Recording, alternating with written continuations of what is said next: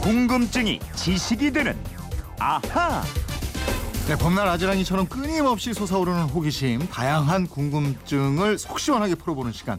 김희우리 리포터와 함께합니다. 어서 오세요. 안녕하세요. 오늘 금요일이라 이거 같이 해야 돼요. 네. 아하 금요 특별판 앗 이런, 이런 것까지. 것까지? 아 역시 잘 맞습니다. 네, 아, 이거 제가 들을 때마다 저도 같이 따라하고 그랬거든요, 운전하면서. 아? 어. 제가 여기서 이걸 해보네요, 정말로. 아 이쪽으로 올 팔자였구나. 네.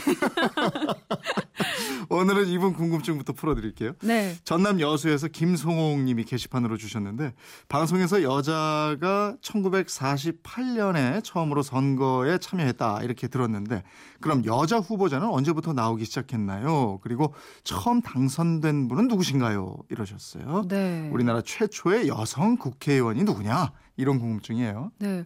과연 언제였을까요? 어, 1948년에 처음 선거가 치러졌으니까 몇 년 있다가 선거 몇 번 해보고 나왔을까요? 글쎄. 아닙니다. 네. 우리 헌정사 초기부터 여성들의 활약이 대단했더라고요. 어, 그래요? 네. 그럼 누가 가장 먼저 국회에 진출했어요? 이명신이라는 이름 기억하실까요? 음. 중앙대 설립자로 초대 총장을 지냈고요. 네. 최초의 여성 장관으로 초대 상공부 장관도 지낸 분입니다. 음. 이분이요, 1945년 해방 이후 여자 국민당을 창당해서 당수가 됐고요. 네. 1949년 재헌회 보궐선거 때 안동에서 출마해서 당선이 됐습니다. 안동이요? 네, 경북 안동이요? 그렇죠. 안동은 저 유림들이 많은 과거에는 아주 보수적인 고장으로 유명한 곳 아니었습니까? 네, 맞아요.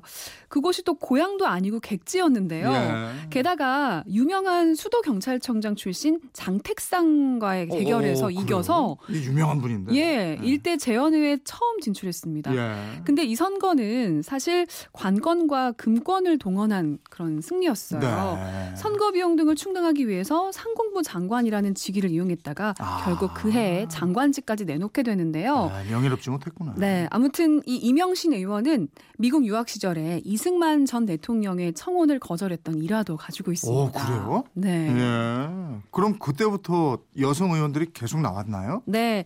2대 총선에서 이명신 의원이 또 당선됐고요. 아. 그리고 박순천이라는 여성도 국회에 진출했는데 유명하시죠? 예, 네. 박순천 의원은 2대부터 4대, 5대, 6대, 7대까지 5선 의원을 지냈어요. 예. 그리고 야당 당수까지 했던 분입니다. 네, 네. 여성 그 5선 의원은 박근혜 대통령 그리고 음. 이번에 불출마한 이미경 더 민주당 의원 네. 그리고 이번에 또 당선된 추미애 의원도 5선이 돼서 음. 모두 4명뿐이에요. 네. 아우, 그러고 보면 과거에는 여성들이 더 적극적이었던 것 같아요. 네. 네. 여자 국민당 이런 것도 만들고 네, 맞습니다. 여성으로서 야당을 이끄는 당수도 하시고 김송옥님 궁금증 풀리셨죠? 아, 이번에는 3075님의 문자인데요. 신사복 넥타이에 넥타이 핀을 꼽는데 어떤 역할을 합니까? 이게 장식품으로 다는 건가요? 이러셨어요. 지난주에 신사복 소매 단추 말씀드릴 때 네. 넥타이 관련한 질문 한 분들이 또 많아서 이 질문 한번 풀어보도록 하죠. 그 넥타이 핀은요 장식 기능과 함께 타이를 셔츠에 고정시키는 역할도 해요. 네. 그래서 종류가 몇 가지가 있는데 집게발 형태의 타이바 이게 음, 있는데요. 음. 이 타이바는 타이의 절반 가량을 물리게 해서 셔츠에 고정을 시키는 거고요. 네. 그리고 많이 쓰시는 타이핀 예, 음. 이핀 형태인데요. 넥타이의 앞뒤 두 자락을 함께 고정시키는 역할을 합니다. 네. 그리고 칼라바도 있어요. 음. 뚜껑을 덮은 핀이 양쪽에 두 개 달린 막대인데요. 셔츠의 귀 끝을 제자리에 고정시키는 데 사용됩니다. 어, 멋쟁이들이라면 넥타이 이렇게 하잖아요. 여러 가지가 있어요. 그렇죠. 그 넥타이 예. 핀 비싼 건 또 비싸요. 그리고 이 넥타이를 언제부터 매게 됐는지 요거 전에 한번 얘기한 적이 있는데 네. 간단하게 한번 더 정리해 볼까요? 네. 요즘 같은 형태의 넥타이 원조가 등장한 건 17세기입니다. 프랑스 파리에서 열린 승전 축하 행사에서 크로아티아 병사들이 네모난 천을 목에 두르고 참여했어요. 네. 근데 이 천은 아내나 애인들이 무사귀환을 기원하면서 걸어준 일종의 징표였는데 음. 이걸 본 루이 14세가 저게 뭐냐고 묻습니다. 네. 근데 신하는 병사들을 묻는 줄 알고 크로아트 즉 크로아티아인이라고 답을 했는데 음. 루이 14세가 그 천을 크로아트라고 부르는 걸로 알아듣게 되는 네. 거예요. 이 프랑스에서는 넥타이를 지금도 cravate 이러는데 그렇죠. 이게 여기서 온 말이라고요. 맞습니다. 루이 14세가 타이를 매면서 유행하기 시작했고요. 이 크라바트가 영국으로 넘어가게 되는데요. 19세기에 조지 브루멜이라는 사람이 지금의 넥타이 형태로 만들면서 매듭을 매는 방법도 여러 가지로 개발을 합니다. 음. 지금 우리가 매는 방법의 상당수가 바로 바로 이 사람이 만든 거예요. 네, 저는 딱 한 가지 매듭밖에 모르겠던데. 네. 요즘은 아니면 저 정장에도 넥타이 하지 않고 단추 푸는 패션이 많은데 넥타이 멜 때 이거 잘못 매면 상당히 촌스럽게 돼요. 그렇죠. 예, 특히 길이를 너무 짧게 매거나 너무 길게 매면 안 되고요. 네. 적당히 해야 되는데요. 이 길이도 유행에 따라서 왔다 갔다 하긴 하지만 너무 길지 않게 그 허리 벨트 있잖아요. 네. 허리 벨트에 살짝 달랑말랑하게 매는 게 좋다고 합니다. 음, 저는 이게 궁금해요. 이, 이 남자들 이 넥타이라는 걸 언제까지 매게 될까? 이것도 궁금하더라고요. 네. 네, 이번에는 5570님인데 다달이 배달되는 각종 세금, 이 세금의 영수증은 몇 년 동안 보관해야 됩니까? 이런 질문이에요. 네, 이건 저도 참 궁금했었어요. 네. 보관을 한다면 5년은 보관을 해야 하는데요. 어. 하지만 세금을 낸 게 확실하다면 굳이 보관할 필요는 없습니다. 음. 전산상에 다 남기 때문인데요. 그리고 지방세의 경우 예를 들어서 재산세 고지서 보면 네.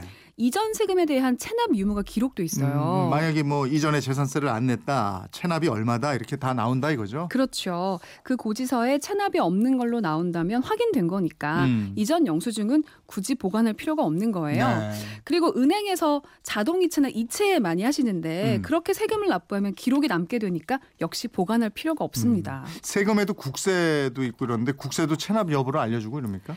그 국세의 경우는 고지서로는 알려주지 않는데요. 네. 국세청 홈택스 사이트에 들어가시면 네. 세금을 낸 납부 내역을 조회할 수가 있습니다. 어. 세금 내고 한 한 달쯤 있다가 확인해 보면 나오니까요. 여기서 확인되면 국세 영수증도 굳이 보관할 필요는 없는 음. 거죠. 그럼 세금은 그렇고 공과금 영수증 같은 건 어떻게 해요? 네.